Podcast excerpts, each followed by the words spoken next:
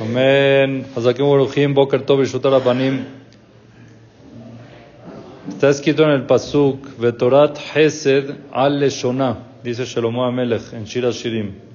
Vetorat Hesed al Leshonah. Tiene Torat de Hesed, de bondad sobre su lengua. Explican los Jajamim, esto viene a enseñarnos que Kola Melamed Torah Baolam toda persona que enseña Torah en este mundo, Zoheu Melamda Leolam Abba, tiene el mérito de ser también maestro en el Olam Abba. El que enseña Torah en este mundo, enseña Torah en el Olam Abba también.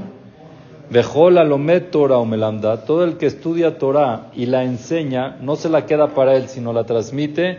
Sobre él está escrito el pasuk, Vetorat Hesed al Es un Hesed, es una bondad que uno hace con el prójimo, enseñarle y transmitirle una enseñanza que uno tuvo. Entonces, por eso dice los Jajamim, Adam alomet Torah umlamdale ajerim sejaro arbe La persona que estudia Torah y la enseña a otros, su pago es muy grande. Desde Rabim Taluibo tiene él un mérito muy grande, mérito de Rabim, de mucha gente. Que eso está escrito, Ojelmi Perotem Baolamazé, de Akeren Kayemetlo Leolamaba. El pago de eso del que enseña Torah es que come los frutos de esa mitzvah en este mundo y no se reduce nada de su capital. Capital queda intacto para el Olamaba. ¿Qué pasa si es que una persona estudia Torah o uno le quiere enseñar a alguien, pero sabe que no va a entender? Ponte a enseñarle a alguien ahorita algo un poco profundo, no entiende. Hay gente, depende de cada nivel, ¿no? Pero quieres transmitir y sabes que no va a entender, se considera que estudia Torah uno, mismo se mete a una clase que no entiende. Porque o está en hebreo o esté de un nivel eh, mayor o lo que sea. Se llama que sí estudió Torah o no, cumplió con la mitzvah de estudiar Torah o no. El Icar de la mitzvah, la principal mitzvah del estudio de Torah, ¿para qué es?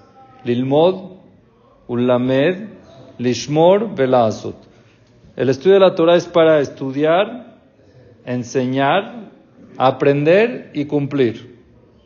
Entonces, ese es el Icar, esa es la principal mitzvah de estudiar Torah.